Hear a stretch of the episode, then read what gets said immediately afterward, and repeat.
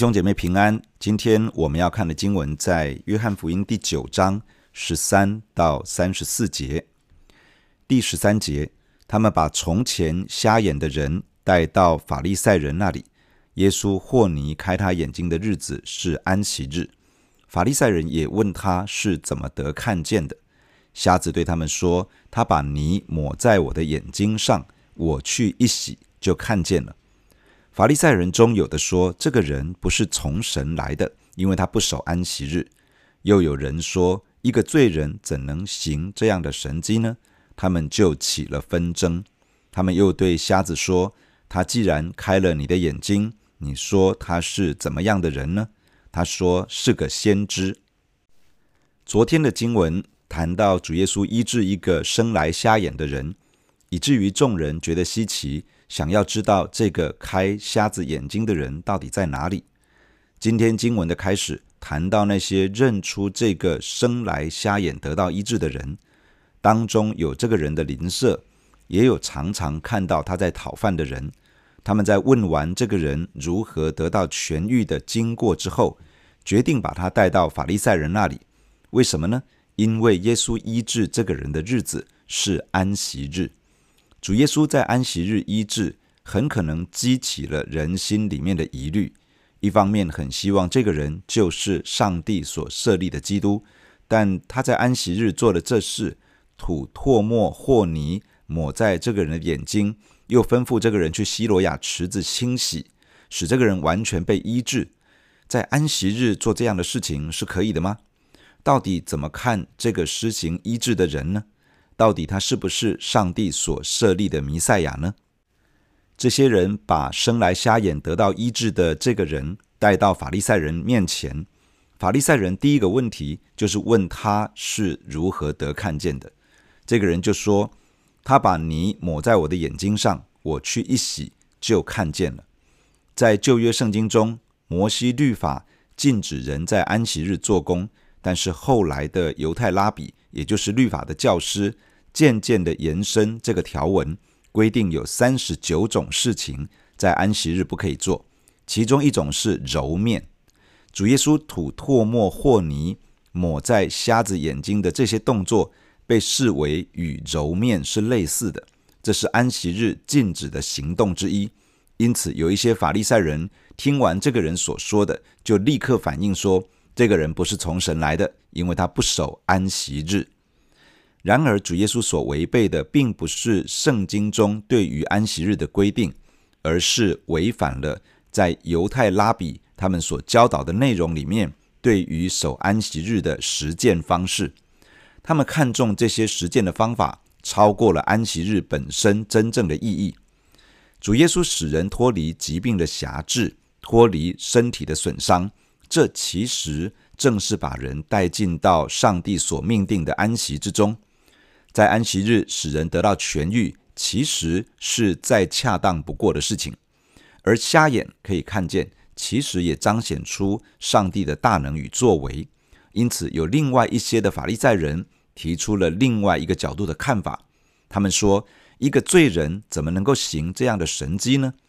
这些另外的法利赛人认为，若是耶稣是一个罪人，不可能行出这样的神迹。因此，他们认为需要重新衡量对耶稣的看法。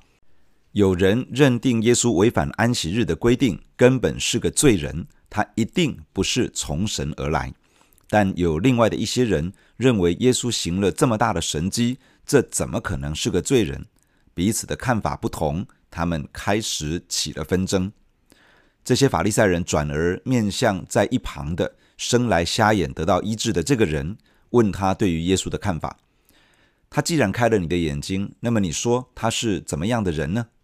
这个被医治的人很直觉地回答说：“他一定是个先知。”这个人还没有认识到耶稣是弥赛亚，他以他有限的认知，认为这个医好他的人身上带着从神而来的全能，他应该是像旧约时代那些彰显神大能的先知一般。第十八节。犹太人不信他从前是瞎眼，后来能看见的。等到叫了他的父母来，问他们说：“这是你们的儿子吗？你们说他生来是瞎眼的，如今怎么能看见了呢？”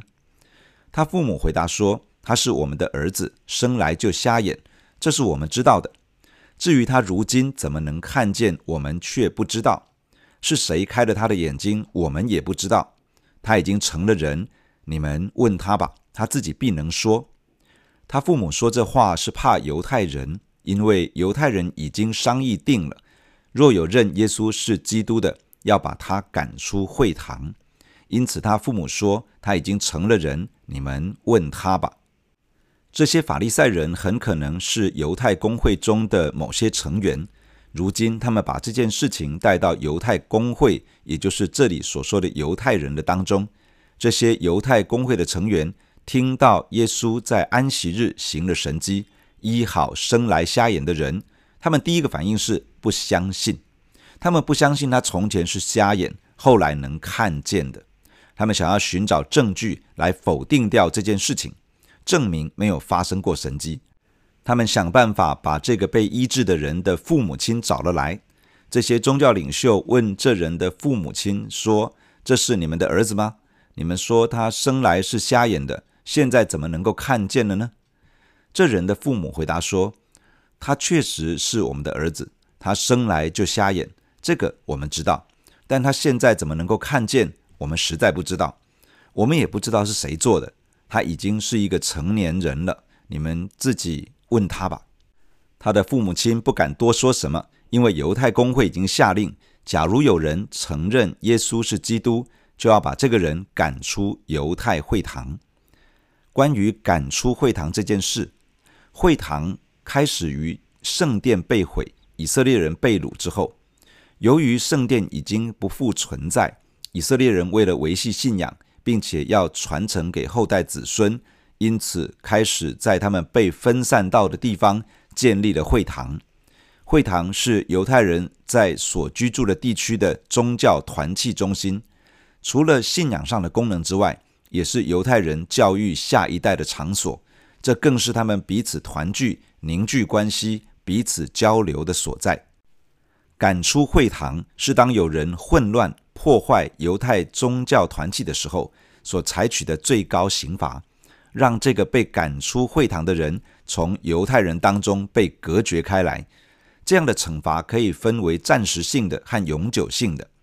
暂时性的赶出会堂指的是大约一个月或者在某一个阶段的时间之内被区隔开来，不可以参与犹太会堂的信仰与社交活动，从这些关系中被隔绝出去。永久性的赶出会堂，指的是被赶逐者永远不可以再进入会堂，人们不可以靠近这些被赶出会堂者两米之内的范围。即使这个人死了，其他人也不可以哀哭。除了被赶出犹太会堂之外，整个社会还要谴责他，这等于是将他拒绝于整个社会之外。犹太公会已经决定。若是有人承认耶稣是基督，就要用这样的待遇来对待他。第二十四节，所以法利赛人第二次叫了那从前瞎眼的人来，对他说：“你该将荣耀归给神。我们知道这人是个罪人。”他说：“他是个罪人，不是？我不知道。有一件事我知道：从前我是眼瞎的，如今能看见了。”他们就问他说：“他向你做什么？”是怎么开了你的眼睛呢？他回答说：“我方才告诉你们，你们不听，为什么又要听呢？莫非你们也要做他的门徒吗？”他们就骂他说：“你是他的门徒，我们是摩西的门徒。神对摩西说话是我们知道的，只是这个人我们不知道他从哪里来。”那人回答说：“他开了我的眼睛，你们竟不知道他从哪里来，这真是奇怪。”我们知道神不听罪人，唯有敬奉神、遵行他旨意的神才听他。从创世以来，未曾听见有人把生来是瞎子的眼睛开了。这人若不是从神来的，什么也不能做。他们回答说：“你全然生在罪孽中，还要教训我们吗？”于是把他赶出去了。从这个被医治者的父母口中找不到什么证据。可以证明没有发生过神迹，于是法利赛人，这里应该指的是犹太公会的成员，他们第二次把那个被医好的人传唤而来。法利赛人对他说：“你要把荣耀归给上帝。”这是当时的一句成语，意思是你应该要在神的面前说真话。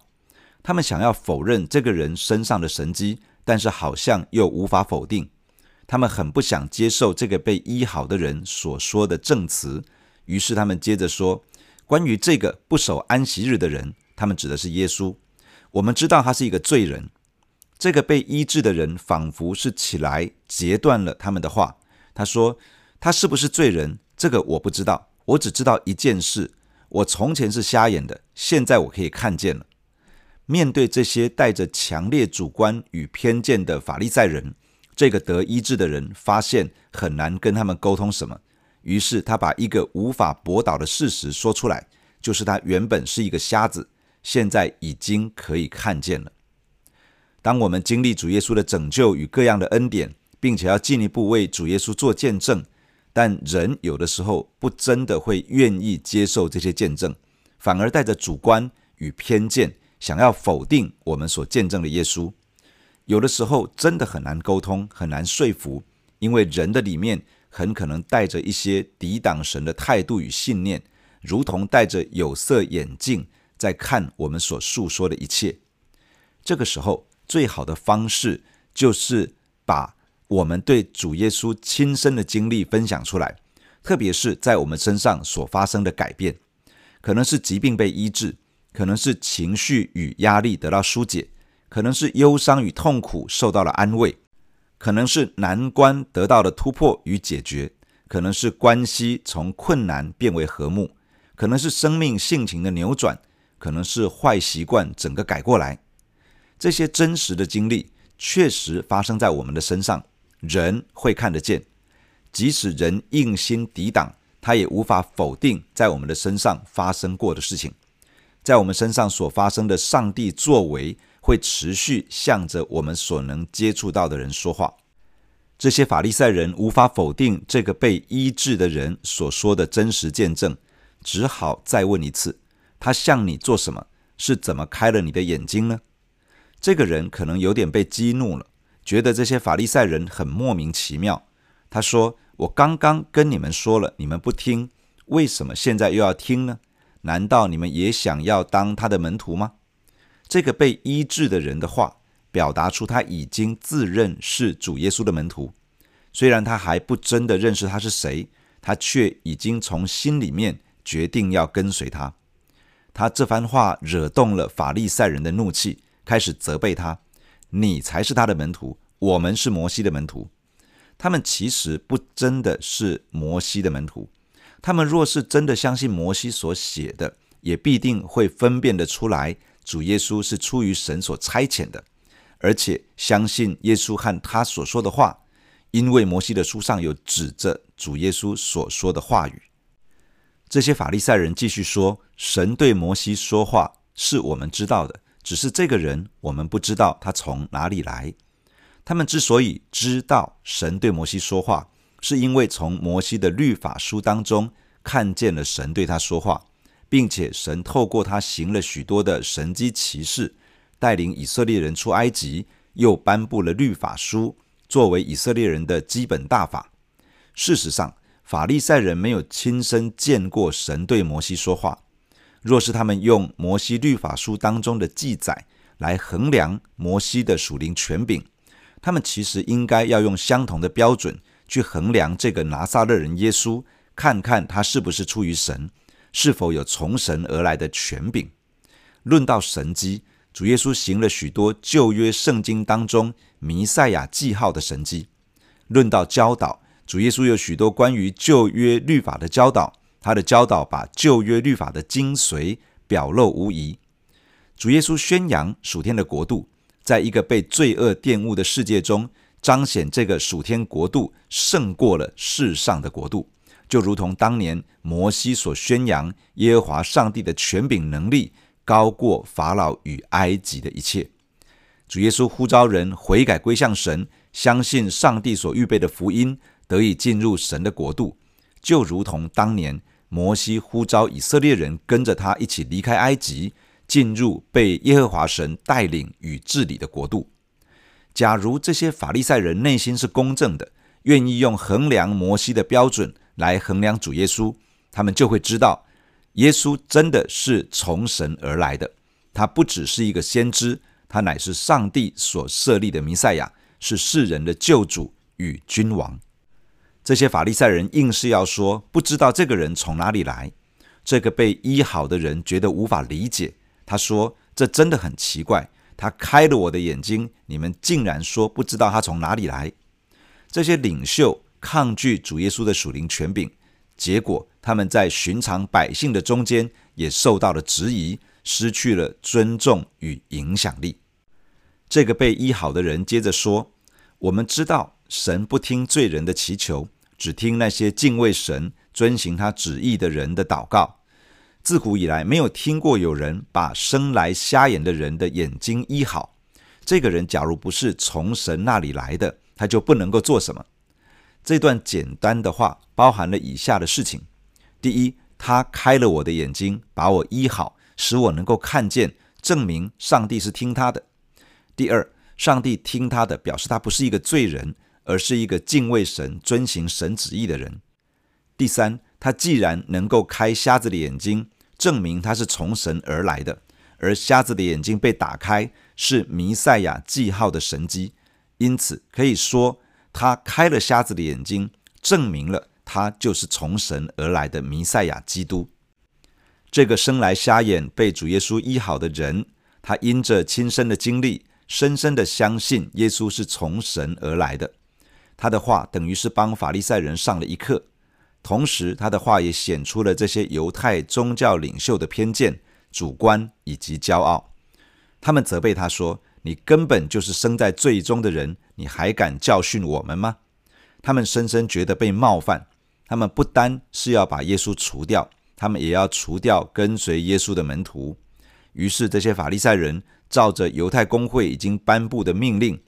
把这个跟随耶稣的人赶出去了，这指的是赶出会堂，这等于是把这个人完全排斥在犹太社会之外，要使他无法在犹太社会中立足生存。这其实就是初代教会建立的时候，在耶路撒冷以及犹太人的区域中，那些信主之人的遭遇。但主耶稣应许说：“人若因我辱骂你们，逼迫你们。”捏造各样的坏话毁谤你们，你们就有福了，应当欢喜快乐，因为你们在天上的赏赐是大的。耶稣也说，为义受逼迫的人是有福的，因为天国是他们的。弟兄姐妹，让我们一起在神的面前来祷告。亲爱的主耶稣，谢谢你透过今天的经文来对我们说话。感谢主，在我们每一个信靠你的人，在我们的生命当中。都有你自己奇妙的作为。我们经历罪得赦免，我们经历到病得医治，我们经历到心灵忧伤被安慰，我们的心被缠裹。我们经历到在基督里是一个新造的人，在我们的生命当中，那些罪恶的权势一步一步的在我们的身上失去了控制力，而主耶稣，你的生命、你的大能，在我们的身上越来越帮助我们。能够脱离罪的捆锁，谢谢你。我们从郁闷变为喜乐，我们从压抑得着自由，我们从受捆绑，我们经历到锁链松开，我们的生命可以开始来跟随你，而且越来越有力量的跟随你。谢谢你在我们的生命中，你行了许多奇妙的事，让我们这个人一步一步的被改变。主啊，我祈求你，主，不论这个世界有多少抵挡你的声音。不论有多少人质疑我们所跟随的耶稣，主啊，我祈求帮助每一个神的儿女，你施恩的手扶持我们，使我们勇敢地诉说你在我们生命中所做的奇妙的大事，使我们勇敢地去分享耶稣基督在我们生命中奇妙的见证。亲爱的主啊，你加添给每一个弟兄姐妹从神而来的力量。主啊，再次奉你的名来祝福。主啊，当属灵的黑暗的权势，透过这个世界，要让你的儿女好像在这里面被隔绝，在这里面被排挤，在这里面受到压力逼迫，目的是要让跟随你的人放弃跟随耶稣这条路。主啊，我祈求你帮助每一个门徒，帮助每一个上帝的儿女，可以坚定心志来跟随你。主啊，因为你已经给我们美好的应许，即便我们因着义而受到逼迫，即便我们因着你的名的缘故而受到压力，受到一些不好的对待，你纪念我们，你帮助我们，你应许说天国是这样的人的。你说这样的人应该要欢喜快乐，因为在天上的赏赐是大的。主啊，给你的教会，给你的儿女一个愿意为义受逼迫的心，给我们一个心智，是不论我们遭遇什么，都要跟随你到底。求主亲自的赐福，坚固你儿女的脚步。谢谢你听我们的祷告，与我们同在。奉耶稣基督的圣名，阿门。